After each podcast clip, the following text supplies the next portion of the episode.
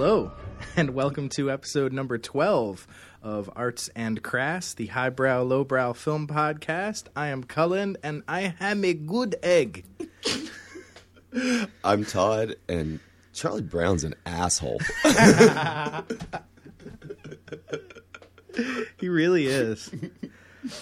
this is the podcast where uh, Todd, who is an art uh, cinephile and a connoisseur of independent uh, stuff, assigns me an art film to watch, and I, a horror connoisseur, exploitation uh, fiend, assign him a horror or exploitation film to watch. I haven't seen much of his his type of films, and he hasn't seen much of my type of films. So we we do cultural exchange. Absolutely. So some of you might be saying to yourselves, episode number twelve. What happened to episodes seven through eleven? That's what I'm saying. Yeah. Well, um, it's an old story. We've all heard it many times. Uh, we were recording those episodes. We had recorded those episodes on my MacBook Pro, and they were not backed up. The hard drive crashed. Still not exactly sure why. And those episodes are lost on that hard drive, but maybe not lost forever.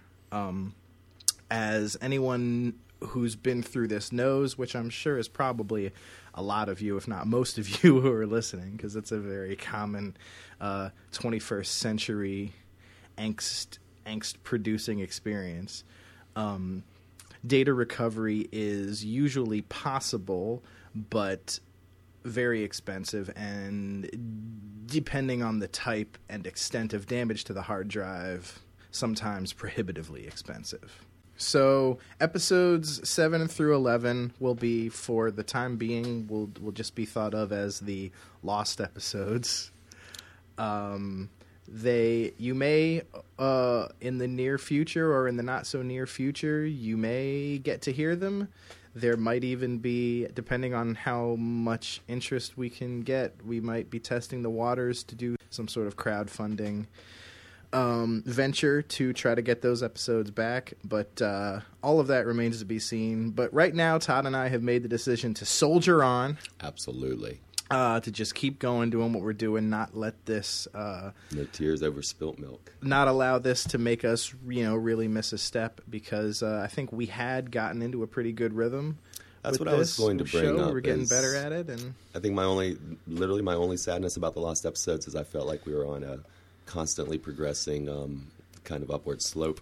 Yeah. And um, and I feel sad that everybody didn't get hasn't quite gotten to follow that as of yet. However, all of that being said, Happy Halloween!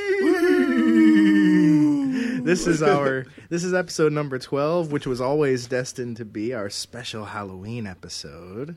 Um Todd didn't pick a Halloweeny movie because it's just not I mean, it's not part of his remit, it's not part of his milieu. Is there an art cinema film out there somewhere that was set around Halloween that's not a horror film, but that they still use the Halloween atmosphere? I'm sure it's out there. I'm sure it is, Um, too. I can't think of one. I feel like I have something in the back of my head. Um A film set at Halloween that is not actually a horror film. it being Halloween, uh, I have assigned Todd this time around. Um, 2000, I think it, it goes down in history as a 2007 film, although it didn't get a release until 2009. Uh, Trick or Treat, directed by Michael Dougherty. And I give Colin something that I've actually been wanting to throw his way for quite a while. Um, Down by Law, um, written and directed by Jim Jarmusch, because I've really wanted to tackle the pinnacle of contemporary independent cinema in America, and there is no better place to start than Jim Jarmusch. And that film's from 1986, Ni- right? 1986. As usual, we flip a coin around this time. And so Todd calls it in the air. Buffalo. Heads it is. you know what? We might have taken a break. We might be on a new computer. We might be a little, a little, a little more scarred and a little wiser by the loss of our five episodes. But it's nice to know that some things never change, and Todd almost always loses the coin toss. Right. We're gonna start with uh, 2007 slash 2009's trick or treat. Absolutely. So this is my opportunity to offer you my synopsis, coming in relatively blind-eyed um, before I um, before I actually began the viewing experience. And as tradition plays for me, I like to read a log line first. Um, so I'm actually reading the log line directly off of IMDb. Four interwoven stories that occur on Halloween. An everyday high school principal has a secret life as a serial killer. A college virgin might have just met the one guy for her. A group of teenagers pull a mean prank. A woman who loathes the night has to contend with her holiday obsessed husband, and a mean old man meets his match with a demonic supernatural trick or treater. I think that's an excellent logline, by the way. The film takes place in a small town in Ohio. Um, trying to remember what they actually called the name of the town. It was one of those nice generic Ohio, Warren Valley, Ohio. Warren Valley. Warren Nice. Valley, Ohio.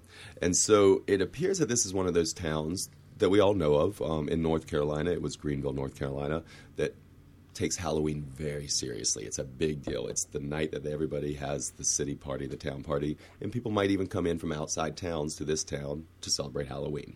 Kind of seems like that place. So we see a little bit of this couple coming home from their night out, and he is sexually aroused, wanting to say, "Hey, let's go be a little romantic inside." She has no interest because her mother's coming the next day, and she wants to clean up all this ridiculous Halloween decor. In her eyes, ridiculous Halloween decor. And um, so finally, she gives in, and she's like, "Okay, honey, go inside and put on the tape," which actually is a porn tape, is what she's referencing. So he goes inside. She starts to clean up the yard and planning to join him shortly. She's pulling ghost-like sheets out of their yard and some sort of smallish, um, maybe I don't know, half sized, half pint human creature like thing that you don't really get to see comes and tackles her through the sheet. So all you see is the two of them wrestling underneath the sheet. And the next thing we know, she is dead and hanging and sprawling with a giant jack o' lantern lollipop shoved in her mouth and almost crucifix style um, mutilated.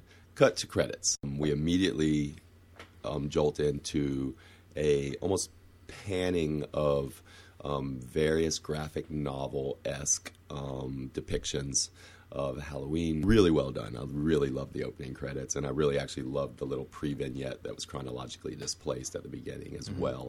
There's an old man neighbor, a grumpy old man played by Brian Cox, somewhat of a curmudgeon locked in, um, boozing next door.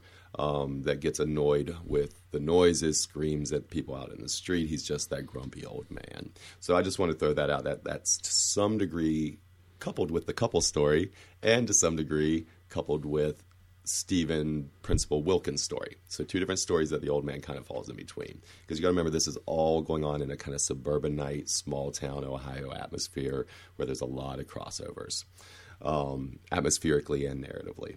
And then the other actor that um, really caught my um, attention that's actually in it as well, um, that played um, Stephen or Principal Wilkins is, um, oh goodness, what's his Dylan? Baker. Dylan Baker, thank you. From Happiness. I was just he's o- as far as I'm concerned, he's only from one film. Only. because ever since I've seen that film, I can't ever see him as anything else. it's hard to. Even if he's playing a good guy, Uh-huh. a lawyer, a doctor, in the back of my mind, he's a pedophile lawyer, a pedophile doctor, a pedophile good guy. And So- they definitely play in this film. They definitely play on your recognition of him from that Abs- from that film. Very much so. We are introed in with him. Um, he would be the serial killer. Um, there is a heavyset boy that you will recognize from The Sandlot or from Bad Santa. Bad Santa for me more than Sandlot, but I remembered him from both. Um, has a great film presence. Who shows up trick or treating? Um, obviously, a very indulgent young boy that wants to eat as much candy as possible. Sits on the front steps with Principal Wilkins, who we don't know is the principal at this point yet. And they have a very awkward conversation that eventually turns into the principal giving him candy that appears to be drugged, him having a fit of vomiting that is uh, probably one of the better vomiting scenes I've seen outside of Stand By Me. um, and, um, and then he. Um, basically coaxes the kid in, or pulls the kid inside once he gets sick and goes on to murder the kid Um, and then the whole time, his child, a very sweet, innocent child from upstairs, not knowing what his dad's doing, keeps saying, Dad, I'm ready to carve the jack o' lantern. Let's carve the jack o' lantern. His father's getting more and more annoyed. When they finally get around to carving the jack o' lantern, and Dad, I want to make the eyes mean. Dad, I want to make the eyes mean. When you see what their jack o' lantern is, it's the head of the chubby young boy that uh, his father killed. So that his son is in on it the whole time, which you don't realize until they actually start carving the jack o' lantern. Uh-huh. Pretty, pretty brilliant. Um, story three. Really, really hot girls in fairy tale costumes. nice start already, right? Yeah. Um, they are all in fairy tale costumes, princesses and all the basic Cinderellas. And then there's um, Anna Paquin, who all of you True Blood fans out there are quite familiar with, um, or quite annoyed with by now, whichever it may be. Um, who, um, much less annoying in this film, actually, um, plays very appropriate to the film. But Anna Paquin, who is the younger sister of one of the girls, she's also very attractive, of course, but she's the virgin of the bunch. So all these girls are getting dressed up, and obviously it is their tradition to go and have a party and find random guys to have some sort of what seems to be some sort of sexual encounter with. So they're all talking about it. Anna Paquin being the younger sister and the virgin, her older sister is very adamant about her having that moment that night. And Her so- first. Her first, Yeah. exactly, is how they reference it. And so they go out on the town, meet random guys, invite them to go partying with them in the woods. It all goes down, and then there's a big party in the woods with the very attractive girls in very skimpy fairy tale outfits, and Anna Paquin, who stays behind for a while but eventually joins them. And um, we finally realize that the first isn't a reference to sexuality, all of it, however, there are sexual elements involved in it, that it's a reference to the fact that all of these girls are werewolves. So you do get to see the werewolves do a little gnawing on some of the boys that they had pulled in. Story four Kids at the Quarry, a young group of early teens. So post junior high, early high school, eighth, ninth gradish, seventh, eighth, ninth gradish. Um, the one kind of dominating popular girl that is leading them into this old quarry that has an urban myth wrapped around it. The urban myth has to do with a bus of eight um, mentally challenged children who the parents had paid for the driver of this bus to off the children because they were tired of taking care of their mentally challenged children.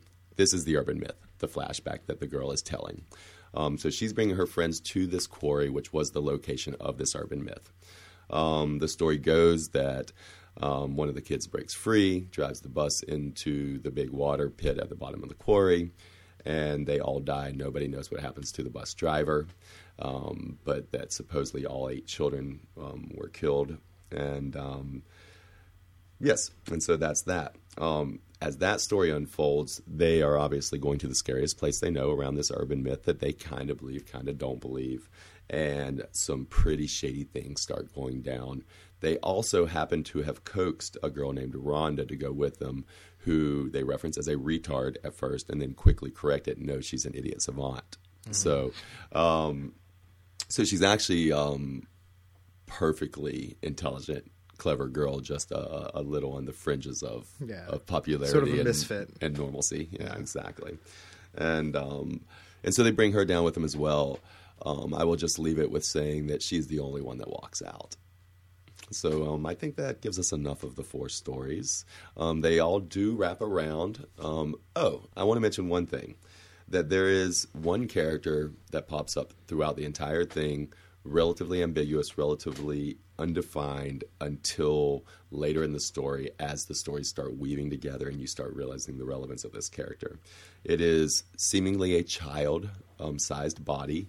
Um, and if you look at the cover of the DVD, I'm just now realizing you will see this character Yeah. um, with a almost um, like a, a burlap hood over what seems to be a very round jack o' lantern esque Yeah. shaped head, and um, wearing a onesie, Uh-huh, basically yeah. a jumpsuit slash onesie, um, and pops up in random little scenes. Not any action. You'll just see him across the street in various vignettes, and then as the story develops, becomes a much more proactive character. Yeah, yeah. Um, sort of a button eyes sewn onto the burlap Yes. hood. Almost looks like a cross between a scarecrow sort of like a like a scarecrow and like a jack o' lantern, I guess. Very much. And one of those, um, the way it was presented, you're immediately drawn into it with numerous comparisons from pop culture in the past. Like you kind of recognize this character as an amalgamation of different other characters like this you have seen in the past. Yeah, yeah, yeah. And the best I could tell, we'll get into this actually, but he's the one through character through the, all the vignettes. Yeah. And then we'll get into how that was played. Um, They never on. say it in the film, but he actually does have a name. Okay. His name is Sam Hain.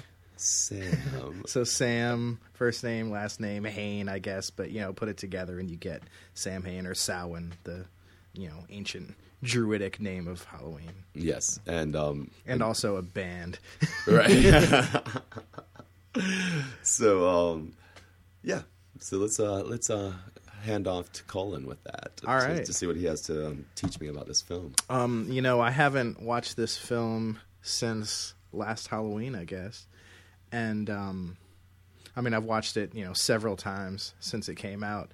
Um, but this is the kind of film where, and I know Todd has described this in the past with films that I've talked about that he has really personal connections with. But hearing Todd describe some of the things in this film, he did it very well. Kind of gave me chills and just made me really like want to go and watch this film again. And just like you can't see me right now, but I have a giant stupid grin on my face because I just fucking love this movie. It, it's pretty much the new classic. It's the new film that you break out, watch every every Halloween. You know, the one that you can pass on to your kids. Um, it's such a it sits in between. It it sits so nicely in between really serious, um, scary, you know, type Halloween horror movies and sort of lighter, comedic, kid friendly stuff. It sort of plays the middle. Um, there are parts of it that are really quite scary and harrowing, and there are parts of it that are really funny. If you have any nostalgic attachment to Halloween at all, any of the iconography, the jack o' lanterns and the scarecrows and the and the ghouls and the goblins and the witches and you know the black cats and all of that shit, it's uh, uh, there is a pervading spirit of the autumnal fallen leaves, apple cider you know, uh, you know, So trick or treat so. candy. It's just it is it is pervasive in this film. So let's let's hear Todd's opening thoughts, and then I'll talk a little more in depth about it. So just to follow through with what we were saying, I love it that first of all that the director did it in vignettes, that the vignettes were done on, from a storytelling perspective and from a production value perspective extremely seamlessly. The transitions were very smart and very smooth. Um, you would see characters from one of the vignettes in the background unaddressed in one of the other vignettes. Um, so a lot of that, you're always being reminded that all of this is going on at the same time. So the parallel action was played in a way that you could very much understand where you were in the story. And they even took a couple of leaps forward and back um, a couple of times, which they would actually tell you earlier, later. I think twice that happened Yeah. and never once lost where you are in the chronology. So mad compliments on storytelling with four vignettes coming together um, that still kept a very consistent chronological um, forward momentum. Um, so props to the director on that. There's obviously some mainstream support for this film. Um, you look at the cast. Um, obviously, Anna Paquin was known well before True Blood. Um, Dylan Baker, very successful career, and we all know Brian Cox. It, it's obvious that it that it really was kind of billed to be, like Cullen said, a crowd pleaser, and um, and to get a wide release. It wasn't intended to be one of those obscure horror films that goes straight to DVD. Right. Um, and I'm really surprised that it didn't get more. Um, I think I'm going to touch on one more thing and then hand over a little bit more to Colin. Um, I have plenty to say about this film, actually, um, narratively and otherwise. But what I really want to touch on, as usual, um, production value.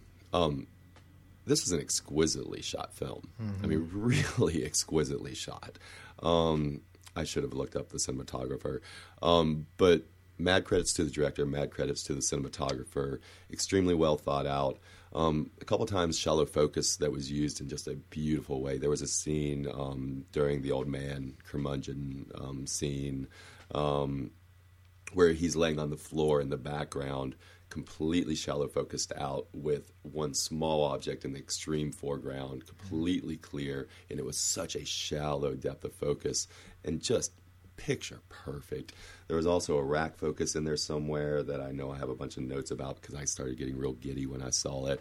That was just spectacular. Maybe God, can I even say this? One of the best rack focuses I had seen since um, Inglourious Basterds. Um, Ooh. through that rack focus through the sheets at the beginning of Inglorious Yeah. Bastards, that Uh-huh. ah just makes me jump out of my seat and say ah, it's so exciting. There are some pretty nice racks in this film. Yeah, there are, and there are some very nice racks in this film that, once again, playing to the horror genre, the Halloween vibe, and, and everything this film is supposed to be on a meta level. Yeah. um, certainly plays to that. So you do get to see all the um, princess fairy tale ladies changing out, not in full nudity, Yeah, you don't. It's not. I mean, but certainly enough to show props in that direction. I think this film is rated R, but it doesn't have you know nudity in it. Right. It's just has you know has a little bit of gore. I guess it's rated R because the subject matter, little bit of gore, some of the of the language and stuff. But really, it's it's it's a soft R. it's a soft R. It's very much a, a kid friendly film. Really, I mean, in a in a in a just world, this should be a PG thirteen. I think. I, I agree. I, I don't think I would go as far as to use the terms kid friendly, but but I I, I would show this. I would, I would totally show this to my kids. I actually can't wait to show this to my kids. kind of like me um, not being able to wait to uh, yeah show um, um, an apocalypse now or a uh, last temptation of christ to my kids but i still think i'll wait until they at least get into double digits I don't know about that. Anyway, but there were some really really potent moments in this film Mm-hmm. um, that are actually extremely heartfelt um, that are worth exploring um, some of the social dynamics of Mm-hmm. um, certainly a bus full of eight mentally challenged children um, parents who are done dealing with these children who hire the bus driver to kill these children um, and then watching the bus go over the cliff in this um, backstory at that point um, th- there was no grin on my face Yeah. by any means. I was very invested in that story um, and in the social implications of that story. Um, and the heartache of that story, nonetheless, and comparing it, particularly the way that it was juxtaposed with these four very popular, healthy teenagers who are carrying along the other girl who's not accepted either. Right, And so right. there's there's just a lot of potent themes being explored there. oh yeah, we can. I mean, we'll totally talk about that. I just kind of want to say across the board, I saw this as relatively flawless cinematography and Mm-hmm. um, very impressive in that way. Yeah, yeah. So, um, Michael Michael Dougherty is a frequent collaborator of Bryan Singer. This was, I don't think it was his debut. Oh no, it, it was his feature debut. He made a short before that sort of grew into this project. But um, what I'm what is really interesting is that uh, this winter there's a film coming out called Krampus, uh, the, a Christmas horror film, which is also written and directed by um, by Michael Dougherty, exploring the legend, you know, the European legend of Krampus, the the the demon of Christmas, as contrasted with Saint Nick, the happy, friendly present giver. Obviously, he has a thing for holidays and the darker side of holidays, and sort of you know the legendary and the the sort of cultural fabric all all of these myths and legend that are woven into the cultural fabric of holidays. Um, if he does as good a job of capturing Christmas and you know sort of maybe the darker side of Christmas as he does with Halloween in this film, then that's something to really, really, really be excited about. And hopefully that one will get a cinema release. Uh, this film was made in 2007, like uh, like Todd said, executive produced by Bryan Singer. He put some money up. Uh, Warner Brothers studio film, you know, backing, big name stars, you know. Um, it was prepped for success in every way. it way. was prepped for success in every way. And Bryan Singer, as executive producer, should be enough to get a full right, release. Right. For whatever reason, this film did not get the release. It got shelved. It made in 2007, got put on the shelf. A couple festival screenings, I think Fantastic Fest in Austin, and then it got dumped on home video in 2009. This um, I, Never had a mainstream cinema release at all. This confuses me um, in this Uh, right? situation. it really does. Usually, when I see this happen to a film, when I see a film get shelved, or when I see a film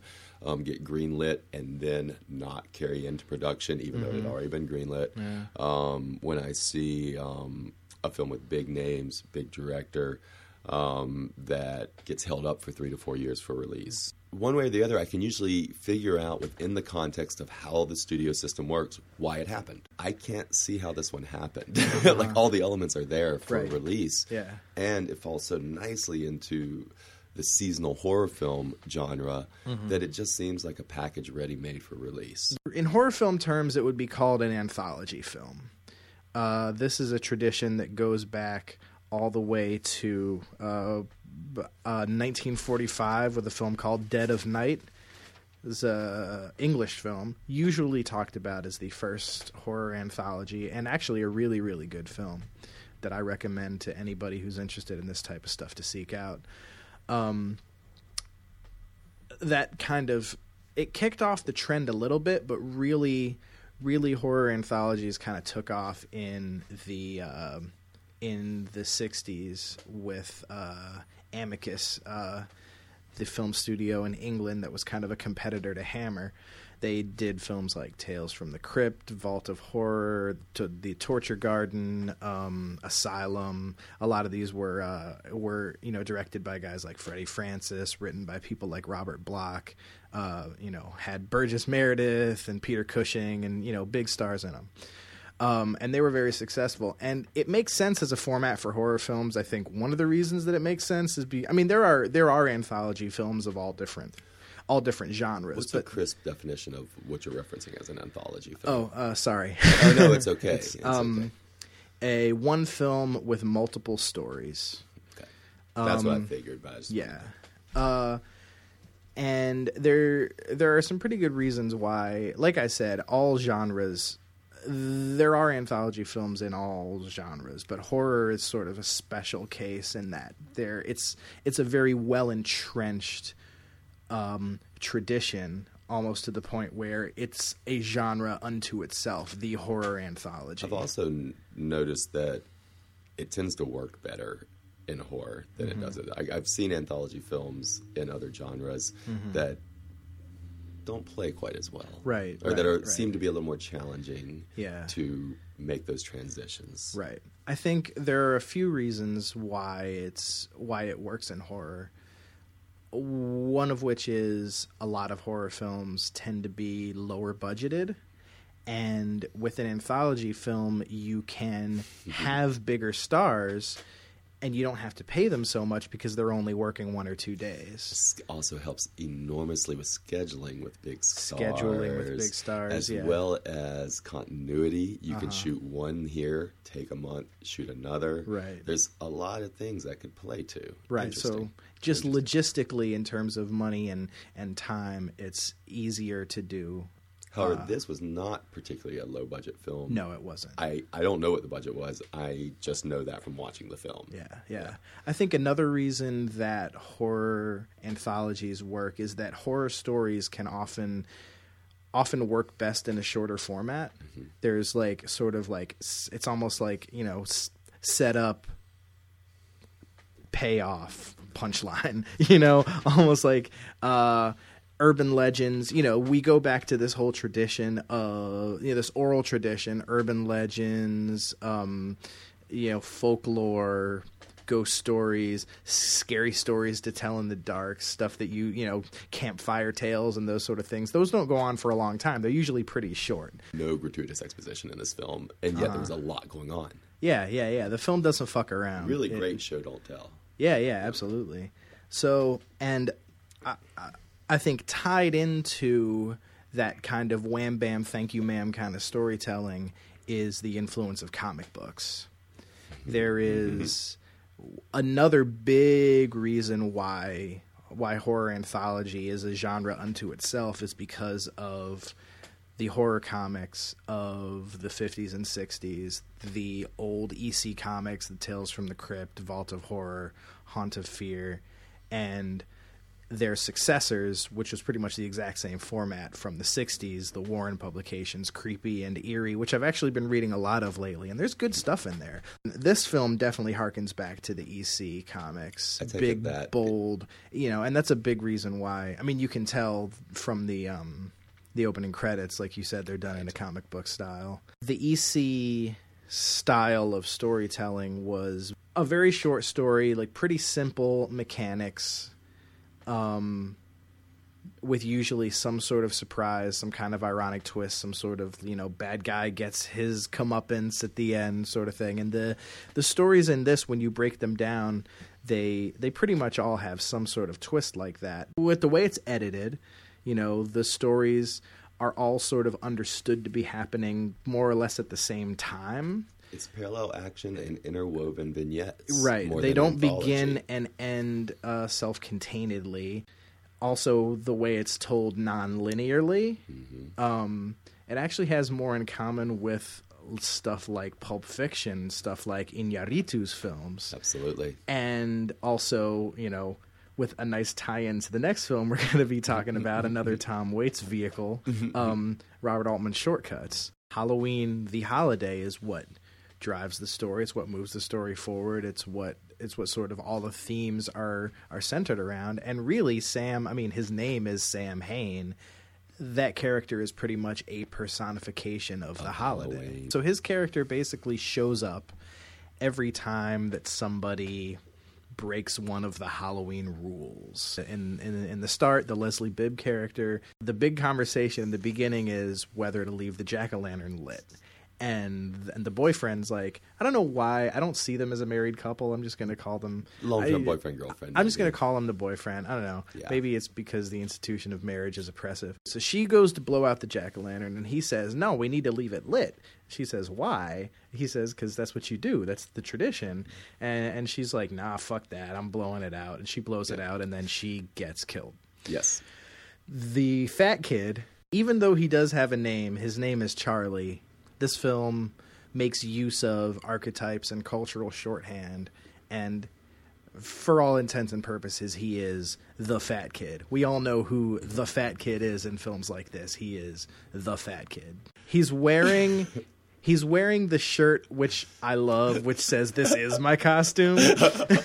when we first see him, he's knocking over jack o' lanterns. He's like he's he's walking down the street, smashing every jack o' lantern he sees. So he's already broken two cardinal rules of Halloween. He, he's the kid that goes up to you know the bucket that says you know. uh Take just one, and he empties the entire thing into his bag, which we've all done. Right. Right. So Still he's breaking the rules though. Right. He he's breaking many rules of Halloween, and then of course there's the punchline after um after uh, Principal Wilkins poisons him. You know, he says, "Oh, you broke one of the rules. Always check your candy." I've brought up before that almost inevitably in any sort of traditional narrative film, which includes most of the films that most of us watch, um, that somewhere around the 10 to 20 minute mark, usually actually right at the 12 to 15 minute mark, you will inevitably have a character in some sort of subtle way tell you the underlying premise of the film. Right. Principal Wilkins says, These traditions were started to protect us, but nowadays nobody cares.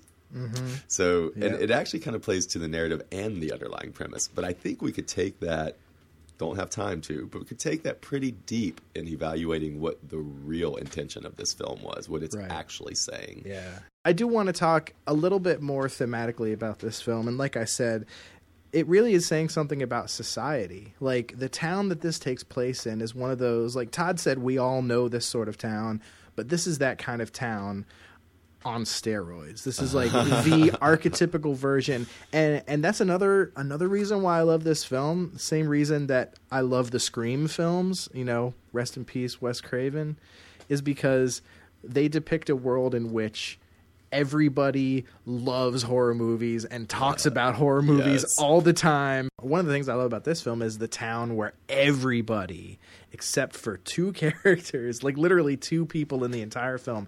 Everybody takes Halloween super seriously, Yes. plans for it all year. Yes. Rhonda makes like a hundred jack o' lanterns herself and puts them in the yard, all different designs. There's this news report where like they show downtown and like basically downtown of this small Halloween town is huge Halloween party. Everybody's in costume. It's the Halloween town. Yeah, it is the Halloween town. And Yes. um but it's I think the film is saying something about society there, which is like, you know, we're so we're so scattered, like we're so diffuse now in society that there are things that could bring us together, like celebration of this holiday. Like I said before, it's about the misfits, the outsiders, the morbid, the ghoulish, you know, the things that don't really get paid attention to in the rest of the year. These are things that could bring us together, and yet like Right. Wilkins said, nowadays nobody cares. And almost the kind of scattershot, fragmented way this is filmed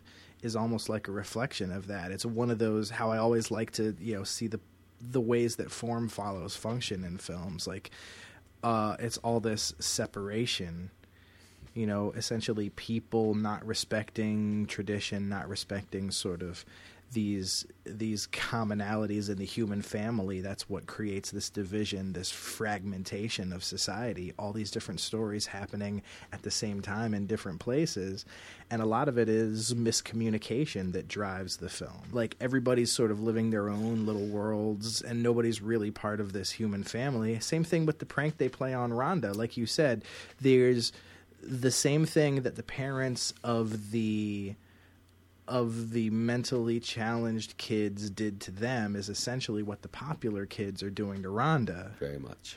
It's like you're not part of us. You're you're separate from us. And, And, something you were touching on a lot there, that theme of apathy. Yeah, That that, yeah. theme of this is happening to my neighbor and I'm simply not going to pay attention. Mm-hmm. Right, Because the right. same way when in the very opening shot this is laid down before the credits ever rolled with the graphic novel stuff and all that, Uh-huh. that you see the Emma character hearing trouble over in the old man's house. Right. And like you can hear the sound that there's like trouble. Or I can't remember there was some kind of brewing trouble where she could hear it or he could hear it, but that you knew there was something awry going on, and they just keep moving on through their actions. Like that's Right. not that's not important to me. That's not part of my world. That's my next door neighbor. Right. That's their world, which I think speaks enormously of of, of something um, that Colin just touched on. That um, that plagues particularly Western culture, but that plagues most societies in general. everybody in this film, even if they're not wearing a costume, everybody is is, is in disguise. there's what you see, there's what a person chooses to portray to the world, and there's what actually exists underneath. The principal is a mild mannered, upstanding citizen on the outside. Underneath, he is a bo- he's a monster. He's a serial killer. And actually, when he puts on the costume, when he puts on the Halloween costume, it's actually clo- a closer representation of what he is inside when he goes out in the vampire outfit. Absolutely, and With we could fangs. probably carry that motif over to a few of the other characters as well. all of the other All of the characters. other well, I mean, the werewolves, for instance, is very clear. They are hot chicks on the outside. Yes. But really, inside, when they let their true nature out, they are werewolves. Right. You know, they're tearing people apart, and it's deceptive. You know, because their costuming, their Halloween, co- there's layers of disguise here. There's the sexual lure to the Right. whatever. Right, right. absolutely. And so then the kids, when you get to the story of the kids, there's the bitch, Macy, who is And what a bitch she is. she's such a bitch, right? Macy, like, the immediately you relate right. her to that girl in junior high Uh-huh. that you still haven't quite gotten over Yeah, your like resentment towards. she is the cute blonde white chick in junior high who is like obviously all the guys want to get with and is very popular and very pretty but underneath she is a complete bitch and she is the the spearhead like she's the one who comes up with the prank and even after the rest of the kids see how how traumatized Rhonda has been by this prank, she's still the one who's like, ah, fuck it, we did a good job. Yep. And what is she? He wants to keep going with it. Right, and wants to keep going with it. And what is her costume? She's an angel. of course, she She's is. wearing an angel outfit And with a think I- with a blank, beautiful white mask and white feathery wings. And uh, the Leslie Bibb character, who doesn't respect Halloween, what is she dressed up as? Right, She's a robot. Yep. She just follows her her programming. Yes. She does what she's programmed to do and obeys. And even playing into that, I got to clean up for mom's impression tomorrow. Right, And my boyfriend, who does nothing but play video games and waste time all the time. right, And- right, right. Yes. Yep. Yeah, She's a robot. She's a a societal drone. You Yeah. know?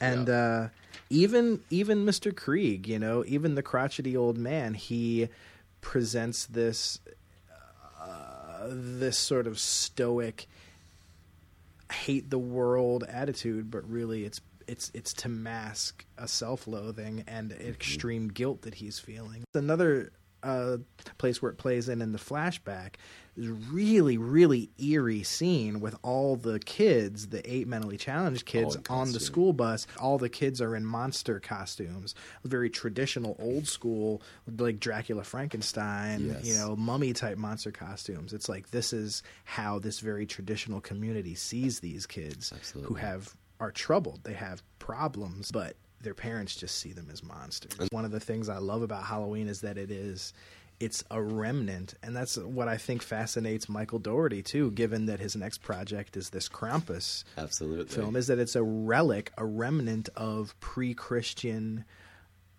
observance of this really kind of dark, interesting kind of subject matter that retains some of its its original a character and flavor just in a Americanized kind of packaged mainstreamified way. That dichotomy is it goes hand in hand with the themes we were talking about of of human connection versus human separation uh, in this film. So I think it all it all ties up really really neatly together, and um, you know has some fun, some laughs, and some thrills and spills and chills along the way. And I, I you know I think it's for the kind of film this is, I think it's pretty perfect. So that's all I have to say. I think I will. Uh, I'll let Todd go into his last words. Well, I'm sure you guys have picked up on by now that um, there's so many different elements that bothered me about this film. Um, kidding. Um, I um, I watched this film this morning um, with a very um, sleep deprived but very clear eyes um, before um, recording. Um, I enjoyed every single second of this film. Every single second, from the beginning till the end. Um, I quit taking notes. I quit nitpicking about 20 minutes in. um, that is always my um, biggest sign that uh, that a film has got me. Um, I started paying attention to what he the filmmakers wanted me to pay attention to as opposed to what I wanted to pay attention to. Al- Also, so a huge compliment to the film. Um, I can't say enough about the production value across the board. Um, once again, even the smaller things that so many times are forgotten um, that were just done to a perfect T. Um, yeah. Um, so on a production level, on a narrative level, um, and but what really, really got me is what we have been talking about as far as the underlying premise that this film had something to say. So that if I can sit back and literally be just thoroughly entertained by the front narrative, and at the same time constantly feel this depth and this um, pulling to um, contemplate it um, on a slightly um, deeper level, um, then then you're talking my game. Huge, huge highbrow, and um, is probably currently um, in contention for um, the best film that Colin has given me. Aw. Trick or treat, highbrow, as, as it deserves. And uh, happy Halloween, everybody. Happy Halloween. Go see Crimson Peak. During the spookiest time of the year, there are a few guidelines all ghosts and goblins should follow. Always stay on sidewalks. Never go to a stranger's house. And never go out alone.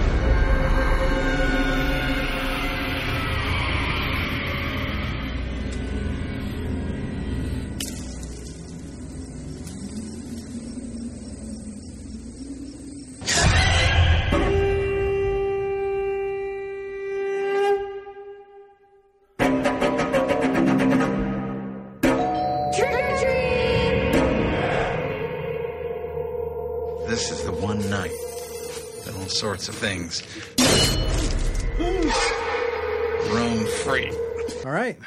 So, uh, for our second film of the evening, uh, Todd asked me to watch 1986's Down by Law, directed by Jim Jarmusch. Indeed.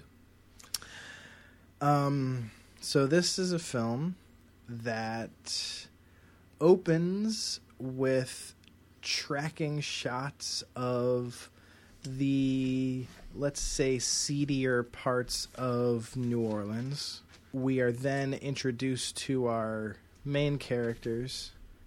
Uh, the first that we meet is Jack, and we meet him.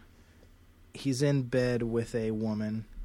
We very shortly thereafter learn that Jack is a pimp, and this woman is one of his prostitutes. Um, we find out that Jack is at least when you know when the woman wakes up and is talking to him, we find out that at least from her perspective, he's not a very good pimp. He she's sort of just berating him for being kind of a second rate pimp and letting everybody take advantage of him and um, but he has a very cool demeanor, sort of very kind of above it all kind of posture. Um, Jack is portrayed by John Lurie, I should say. Um, Should bring up that he wasn't acting there. so, uh, acquaintance of his named Gig comes to see him, and he says, "Listen, Jack, I have got. I know you hate me. I know you don't trust me because of some stuff that happened between us in the past, but I want to make it up to you. I've got a beautiful 19-year-old white girl who is looking for a pimp, and." Um, I want you to come look at her, and uh, if you like her, then you can be her pimp, and uh, you know it will be a mutually beneficial arrangement. Initially skeptical, um, Jack eventually decides to go and look at the girl. He goes into the hotel room where the girl is, or he is told the girl is, and um, it turns out to be a setup. The girl is 12, 11, something like that. The cops bust in, the light goes on, you see the age of the girl, and uh, Jack has just gotten through explaining how he'll he'll he'll turn her out right, he'll be a good pimp, and she'll make a lot of money under his tutelage. Um, Jack gets arrested, hauled off to the pokey all the time, protesting that he has been set up. Uh, the other of the main characters that we meet in the first part of the film is a fellow named Zach, who is a radio DJ who has just gotten fired. I believe it's not explicitly stated, but I think it's that he's just gotten fired from his radio, his latest uh, DJ gig in New Orleans on WYLD. His girlfriend or woman that he's living with has had enough of his um, of his low life ways, and she is in the. When we first meet Zach, she is in the process of kicking him out and throwing all of his shit out into the street, including his record collection, which caused me a little pang of anxiety. Um, so she throws him out. He goes and these two segments, the one I just discussed with Jack and this one, are intercut, by the way. Um, he goes and basically gets drunk. He doesn't have a place to live anymore. He's unemployed, so he kind of just sits out on the street and gets drunk and uh, is singing to himself. Um, along comes a acquaintance of his who says, "Hey, I've got a proposition for you, a way to make some easy money. I know you don't trust me because of some things that happened to us in the past, but I want to make it up to you with. Is this sounding familiar? so he says, All I need you to do is take this car and drive it from one end of town to the other and park it and leave it, and I'll give you a $1,000 to do that. Zach, initially skeptical, uh, decides he needs the money and he decides to go ahead and do it. Um, he's driving along. He gets pulled over by the cops. Um, the cops uh, they get him out of the car. They are are questioning him. He says, "I don't." Um, he says, "It's my car. There's nothing wrong here." Um, the cops open the trunk. They find a dead body in the trunk. Um, at which point, Zach starts to say, "I've been set up." They they handcuff him and they haul him off to the pokey. All the while, Zach is protesting that he's been set up. Um, and so the next um, section of the film, that's like the first 20 minutes or so of the film. The next uh, section of the film takes place in the jail where Jack and Zach are wind up in the same cell. Um, they are bunkmates and they are hostile toward each other. Uh, they never really become very close, but eventually they they kind of soften toward each other and they start to get along a little better. And then a third element is introduced. This is a man who we saw briefly earlier, who has a strange little encounter with Zach uh, right before he gets arrested. Um, whose name is Roberto, an Italian uh, tourist. What's he go by though? He goes by Bob. Italian tourist who is portrayed, or immigrant, it's kind of hard to tell. He doesn't speak very good English. In fact, when we first meet him, he speaks almost no English. Um, he is portrayed by Roberto Benigni.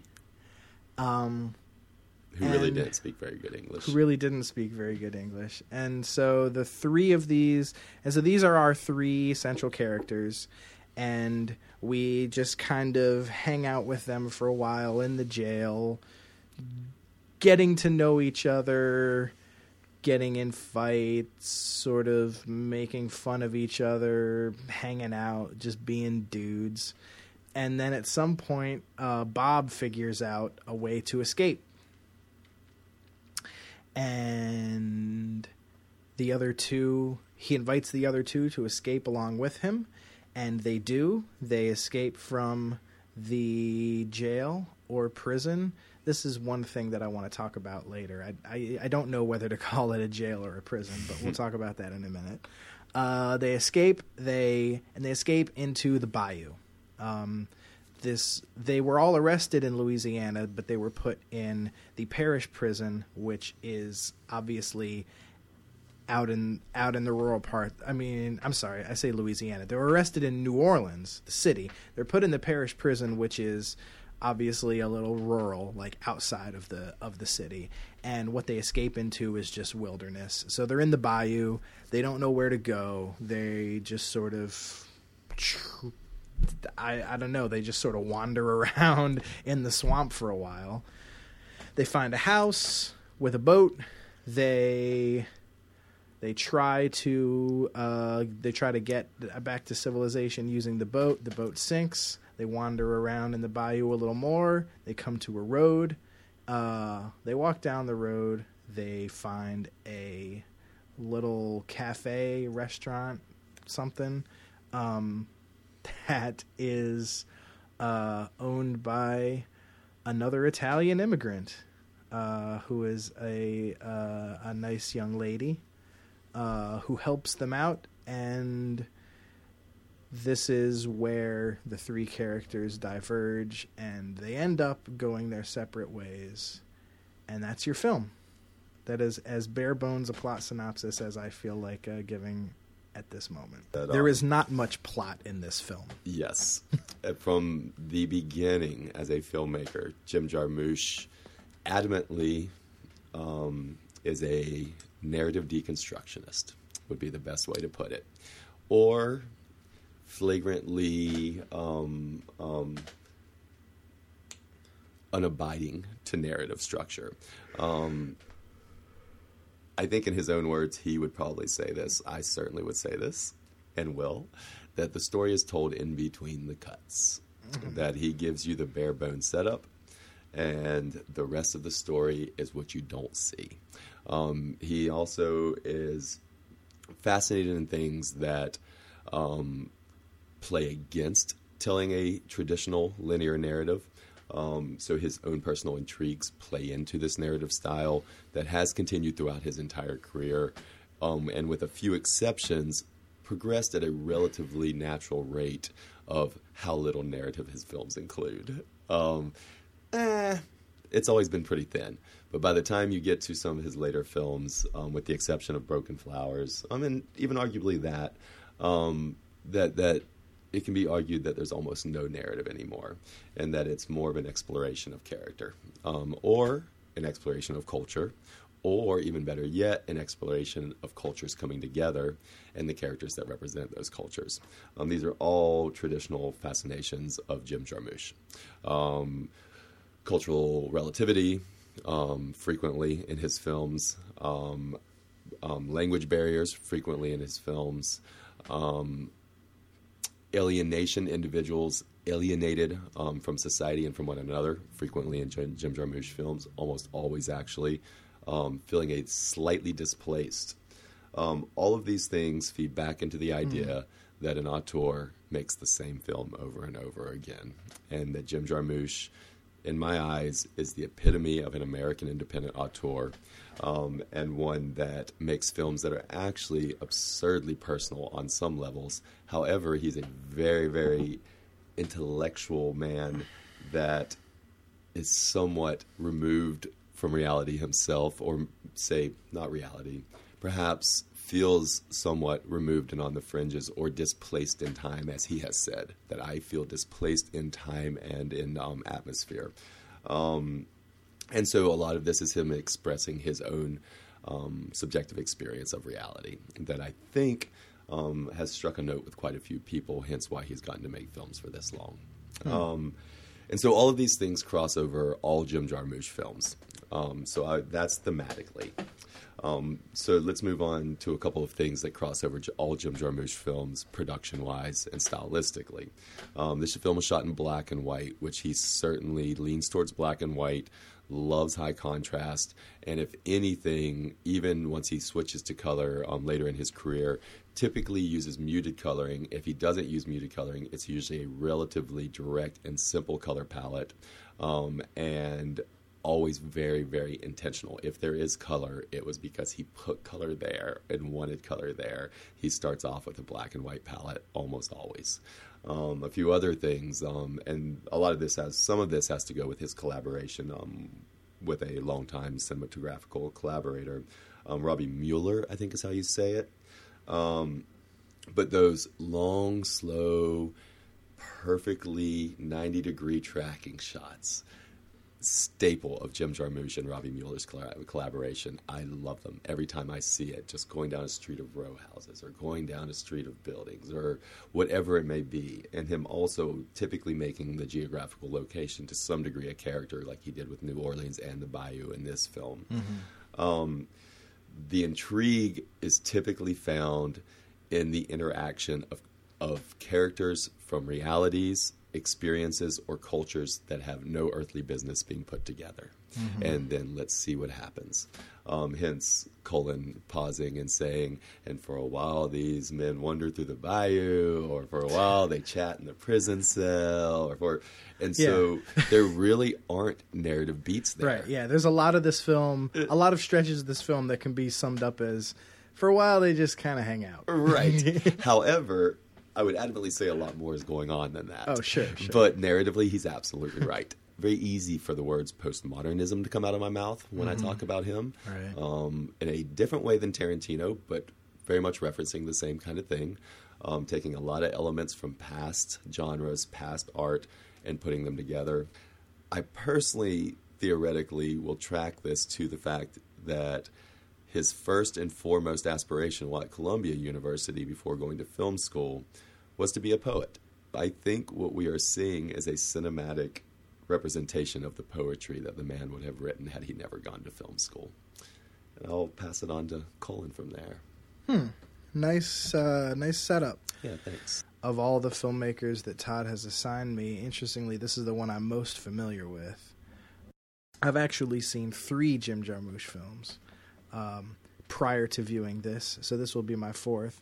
The ones that I've seen before are Dead Man, the aforementioned Ghost Dog, and the aforementioned Broken Flowers. Um, so I kind of already had an idea of his style, but those three films I just mentioned are all very, very different. Absolutely. Um, I mean, like you can say that auteurs make the same film over and over again, which is true. Uh, but those three films, I think, I mean, from what I've seen of Jim Jarmusch, you know, uh, including this one that I just watched, um, those three films are probably about as different as Jarmusch films get, from what I can tell. And I'd say Ghost Um, Dog and Broken Flowers, in particular, as much of, um, or as far straying from his consistent style as any of the films. Dead Man, I actually wouldn't say that. about. I think it falls into style with his earlier works. of the ones of the ones that I have seen, I would say that this Down by Law was probably closest to Dead Man, yes, um, aesthetically and sort of philosophically. right. Um, and uh, so um, I was aware going in that Jim Jarmusch films kind of tend to be generally plotless, meandering. hmm They sort of wander around. They sort of you think they're going to go somewhere, and then they kind of take a different direction, and maybe they end up going back in the direction you thought they did, but maybe they don't, and Kind of like life. Yeah, yeah, sort of like life. So, uh, you know, this I wasn't surprised by that element in this film, and if anything, I was actually surprised by how structurally uh, consistent this film was. It actually had more narrative cohesion than I expected going That in. makes me happy because I see that very adamantly when he get when he gets commented on as a narrative deconstructionist in a negative way. Uh-huh. Because I do see him as a deconstructionist, but I don't see him as being without narrative or without narrative beats. Yeah. I mean, you know, this film had a definite beginning, it had a definite middle, it had a definite end. It ended where it was supposed to, and mm-hmm. I think in the way it was supposed to, I couldn't think of a of a a, a more appropriate way for this film to end than the way it did. So, you know, in that sense it wasn't I didn't get the twists and turns that I expected, not plot wise, but sort of um, conceptually.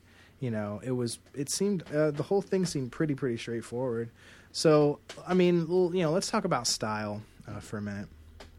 Um, so, as Todd mentioned earlier, this film is in black and white. It's in very high contrast. Very, I guess, the adjective that is used most often is stark, uh, black and white, um, and reminiscent of Dead Man. Um, There's a little neo noir in there. well, that yeah, that's what I was gonna. That's what I was just about to say. It, I think it is very, very indebted, not just the black and white and the high contrast, but also the staging of the whole thing is very, very indebted to noir. Um, it's it's all shot on location. There are no sets, but everything looks stagey. He's shot. He has shot real locations as if they were sets, somehow making them look like sets. Particularly in the early part with the New Orleans streets, which are uh, which are bizarrely empty. It's really interesting because, like all of those set bound stage shot noir films, he makes this look like that. Yes. It's almost like he it looks like he built a New Orleans street corner on a soundstage, but mm-hmm. really it's just a New Orleans street corner. Right. The fact that it's all empty is is kind of bizarre. That lends itself to, you know, I mean you go to New Orleans, it's a busy city. Also very even in even in the middle of the night. also very consistent throughout all Jim Jarmusch films. Oh, that emptiness. You'll see a lot of empty space where there should be extras and characters. Uh-huh. Right, That right, instead right. it's just the people he's wanting you to focus on. Yeah, so it seems interesting, and it's it, it's kind of Bertolt Brecht kind of, you know, um, artifice, and that's one thing that that was kind of my my gateway into the aesthetic of this film was how artificial it is. I mean, the very fact that you're shooting in black and white, you can talk about gritty realism all you want, but I mean, the world is not black and white. We see the world in color, so there's an automatic lens of artifice and a separation from the, real world that happens when when you shoot something in black and white. And it Yes. kind of makes this film a little bit dreamlike. Hmm you know jarmusch is not talked about when you talk about films you know feeling dreamlike you know usually people talk about lynch Mm-hmm. um cocteau you know there's a lot of places a lot of a lot of film yeah yeah fellini there's a lot of filmmakers you go to when you talk about shooting a film like a dream before you get to jarmusch. He's not thrown into that mix but at least from what I've seen, particularly this and Dead Man, it really does feel like there's that dream logic. You know, things happen that don't really make a lot of sense. I mean, you know, if you if you if you try to interpret, not interpret, if you try to square this film up with reality and what we know of the world. There's tons of holes in it. Like the film doesn't make any sense at all. There's um I couldn't figure out if any of these men had been to trial yet, if they were just being held awaiting trial.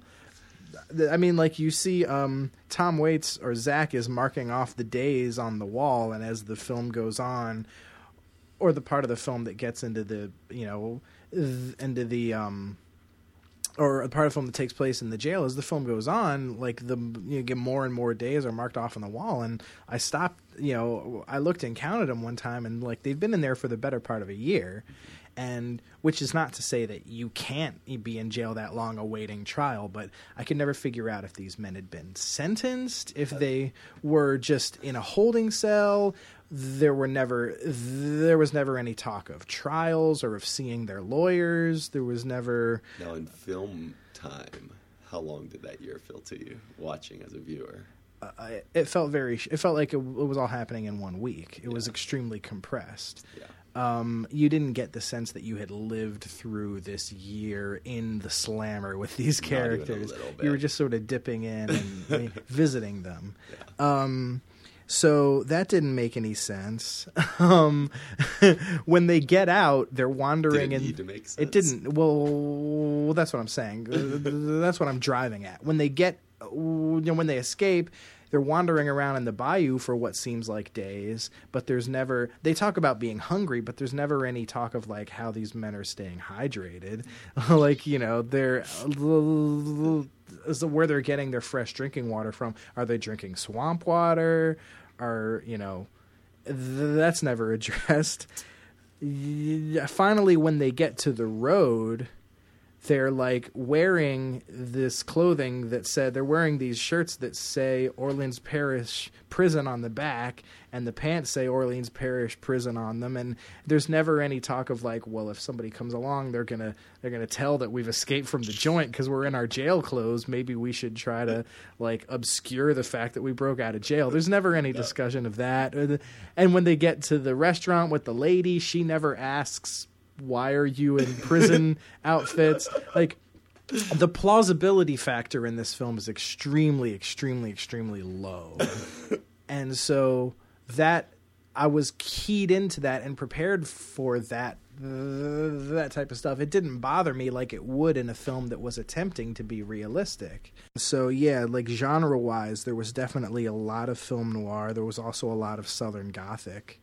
Um it was very easy for me to get into this film culturally speaking because I mean also I've lived in New Orleans I know sort of am a little familiar with the culture and sort of the pace of life in Louisiana that this film kind of it has a it has a rhythm it has has kind of a languid um, rhythm and feel to it that that that sort of feels like Louisiana life. So, okay, when this film opens, and the first thing I think, even before you see anything, you hear the first notes of "Jockey Full of Bourbon" by Tom Waits. Within a second of this film opening, I was like, "I'm gonna dig this." Um, but you know, uh, it I I would say it was a challenging watch all all through. And yeah, you know, like you said, John Lurie does the rest of the music. Um, it was a challenging watch all the way through, but really for a lot of reasons because the style was immediately uh, familiar to me because I picked up on what he was trying to do with the sort of dream logic and the languor of a of a Louisiana summer day, um, and you know, um, and, and because of the narrative consistency, cohesion, it wasn't as challenging a watch for me as I had anticipated. When I watched this one, I just remember giggling so hard, particularly at like the cafe scene with them in their prison garb, Right. And the whole time just being like, "Really, Yeah. really." In every film, the first scene you see, you have to see this scene. I know this scene exists. You got to pull the clothes off the clothesline, or dig Right. the clothes out from behind the farmer's house, Yeah, or yeah, yeah. You, you got to be in some goofy clothes you're not supposed to be wearing. You Uh-huh. know, a Panama Jack shirt with some overalls, or, Right, right, you know, right. and never happens. he doesn't bother. clothing. Yeah, Right. He just doesn't bother. He's just like, ah, so be it. And what he's basically, and with that, Jarmusch is almost challenging your suspension of disbelief. You're Um, absolutely right. Yeah, there are things in this film. you not to like his film. Right, there are things in this film that any other film would address that Yes. this film is is almost defiant about not addressing. To me, what this film was probably about to Jarmusch more than anything else was if I put these three characters in a room together, what happens? Right. And then everything spawned off of that. Right. And then, okay, Right. so what room can I put them in? Ooh, a prison cell. That's a room they can't get out of. Yeah. Oh, and then after that, how can it be a slow, meandering, open expanse of space that still feels like a room? Right. Ooh, the meandering bayou. Yeah. I Well, think because- how Jarmusch conceptualizes. Well, yeah, right, because they know? can't. They they have to stay together. At one point, they try to get away. Right. They try to go their separate ways, and they all But if- meet back up again. But if Zach and Jack don't stay together, you have no ending. Right. Right. And yeah. you actually exactly. don't have anything. because nobody knows where they're going, and oh, when they get in the boat, they start to think they're going in circles, and Zach Yes. is like, "We're going in circles," and Jack's like, "Oh, I don't know, I don't think so," and then the boat starts to sink, and so nobody really. It's like in the film, you know, the characters are the film in that they don't know where they're going, they don't know which way. I guess arguably the two biggest parts in this film are played by non-actors. John Lurie, from what I can tell, pretty much plays John Lurie in this film. Uh, Tom Waits pretty much plays Tom Waits, which is fine because they are who they are and they are presences. They are great. You know, you want to watch them, you want to see what they're going to do. Um, but really, really, I, uh, I mean, for me, Benigni makes this film. Everything else is flat. He He's is the only thing that's not flat.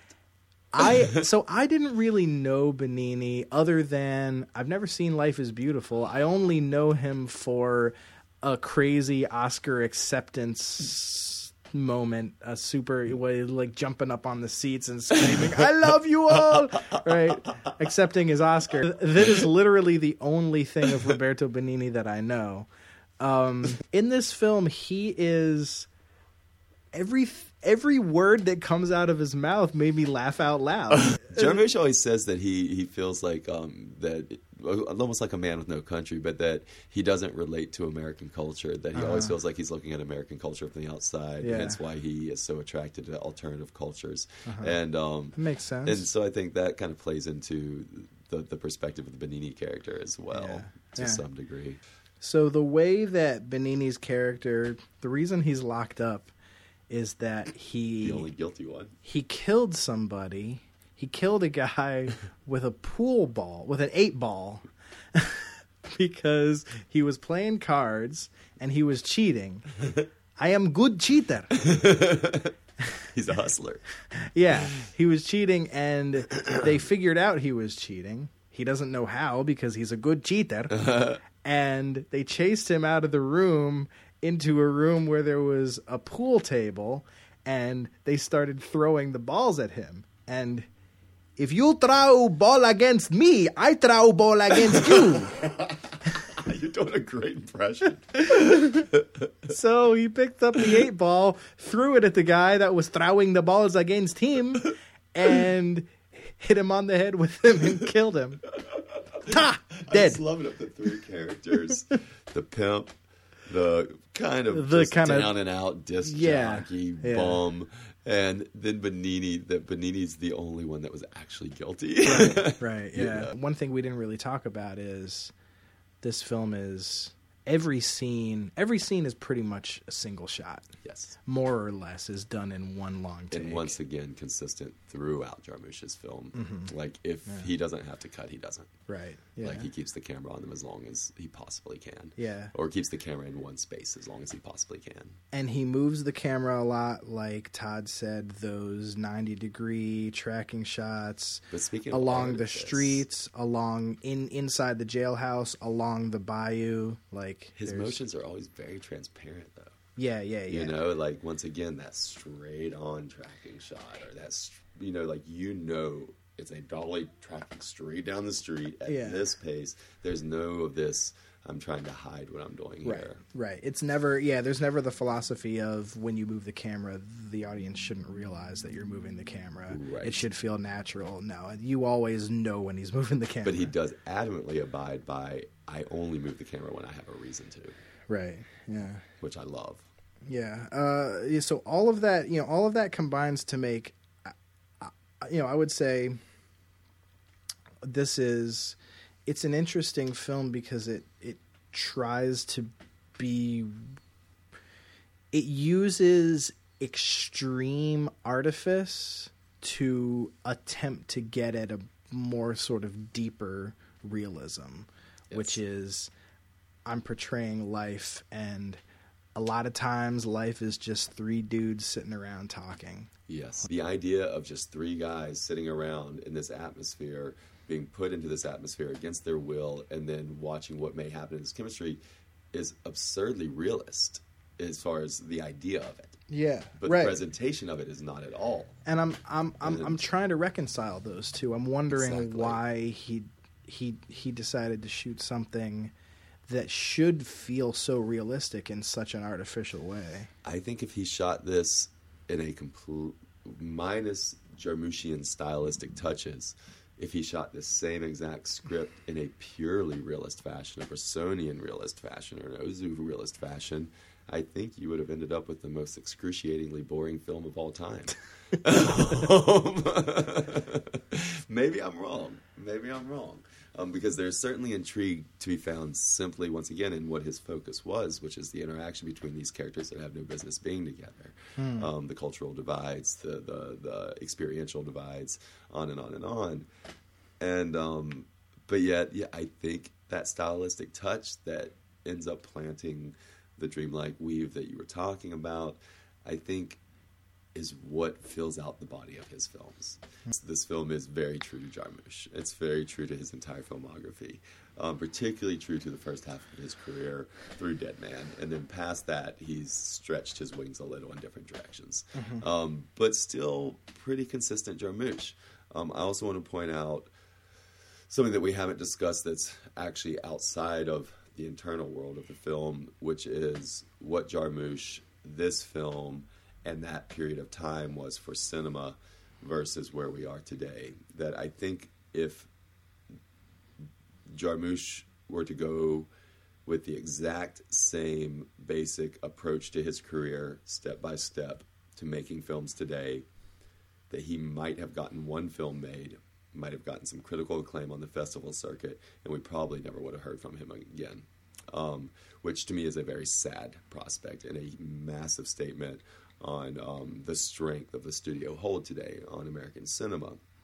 Now, this usually works in rhythm, and this usually works in back and forth, to where you get a little new wave popping in every time the studios start getting frantic and start getting scared that it's not working anymore.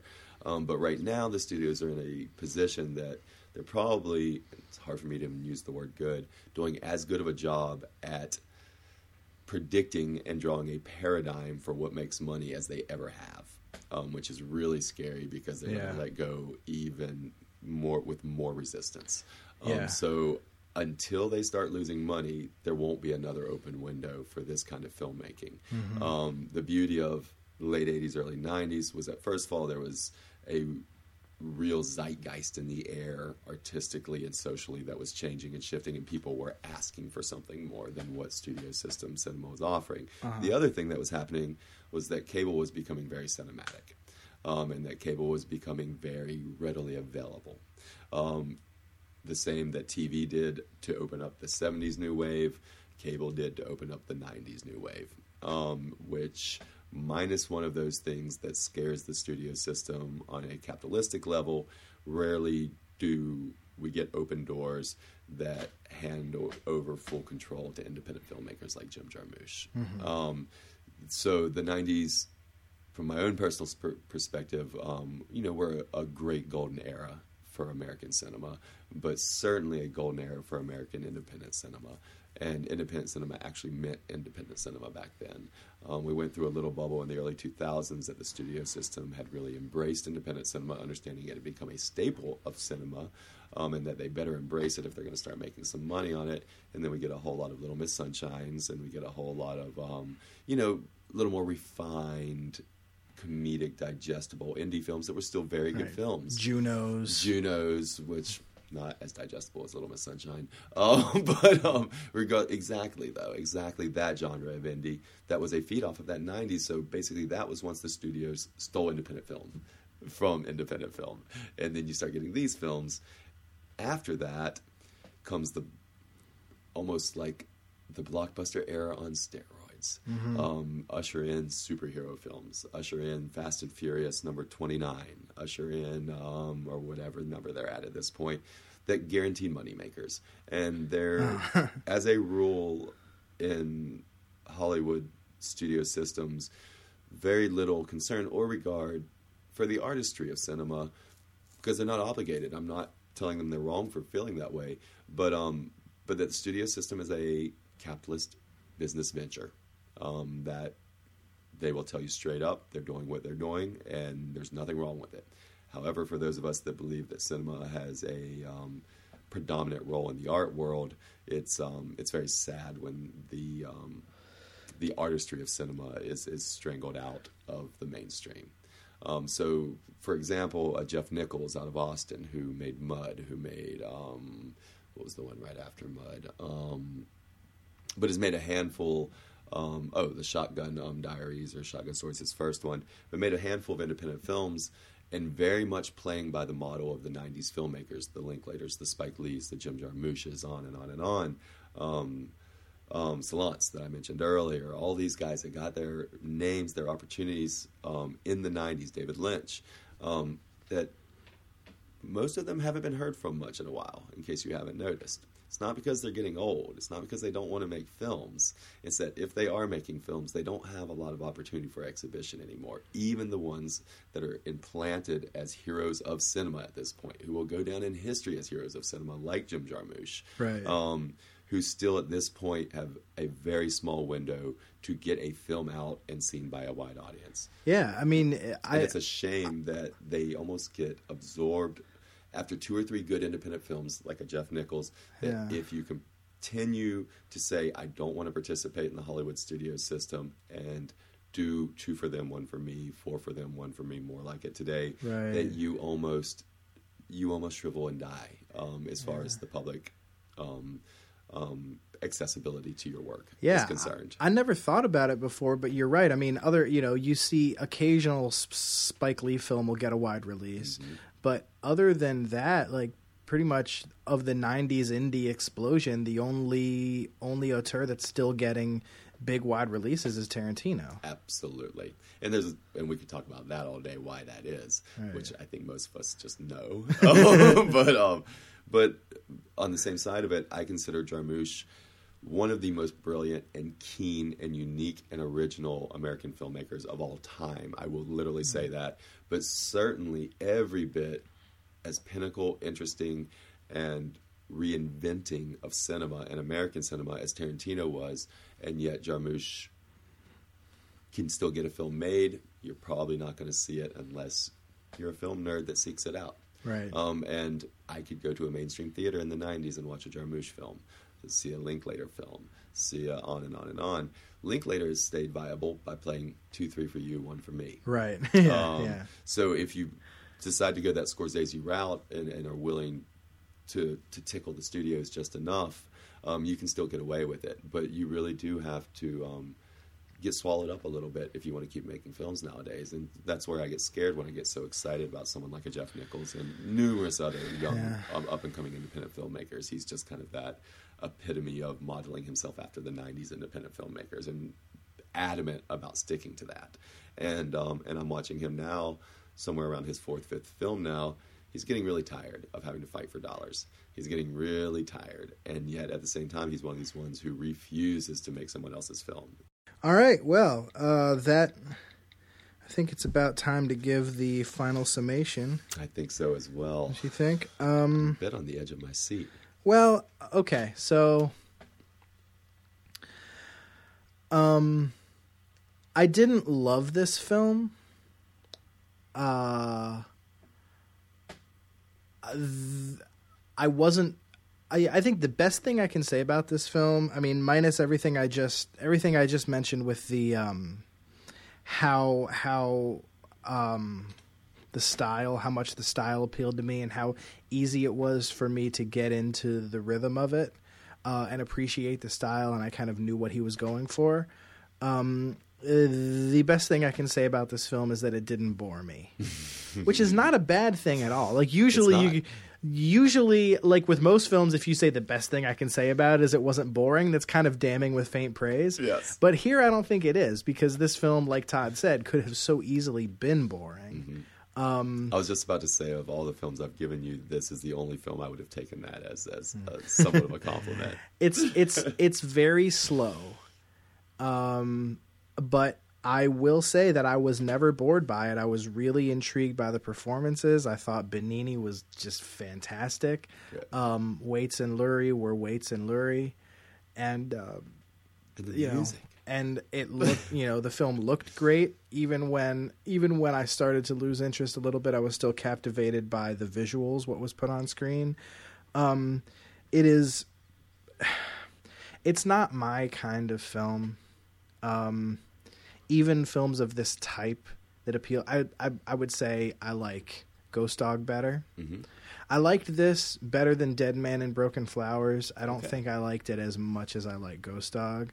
Not my type of film, not really the kind of thing that I would even though I did have this on my list as something that I wanted to see because um, of all the things I've heard about it and the fact that I like Tom Waits and on and on. Um, but that being said, it's not the kind of thing that I really typically would seek out.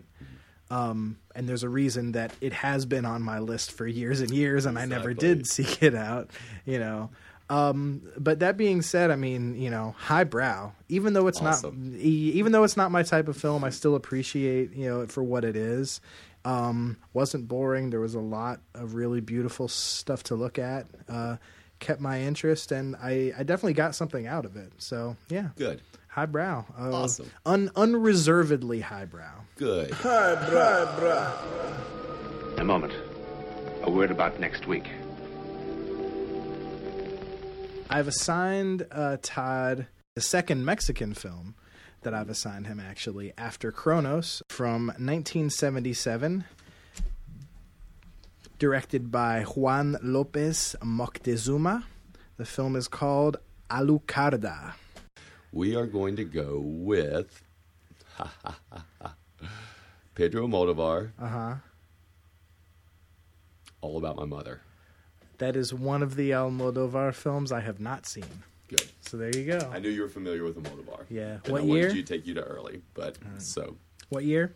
Um, okay, so All About My Mother is 1999. 1999. Yes. All about my mother. Todo sobre mi madre. All right, so it's going to be a Spanish language uh, festival next time. Indeed. Uh, all about my mother from 1999 and Alucarda Carda. from 1977. And until then, I'm Todd. Keep it artsy. I'm Colin. Keep it crass. Okay, good people. As always, we would love to hear from you. The email is artscrasspodcast at gmail.com, or you can say hi on our Facebook page. There is another podcast called Arts and Crass. They have a white logo, we have a red and black one. Should be pretty easy to tell who's who. The boys all go to hell and then the Cubans hit the floor. They drive along the pipeline, sore. They take apart their nightmares and they leave them by the door. Let me fall out of the window with confetti in my hair. Deal out jacks of better on a blanket by the stairs. I tell you all my secrets, but I lie about my past and send me off to bed forevermore. The world is a sad and beautiful place.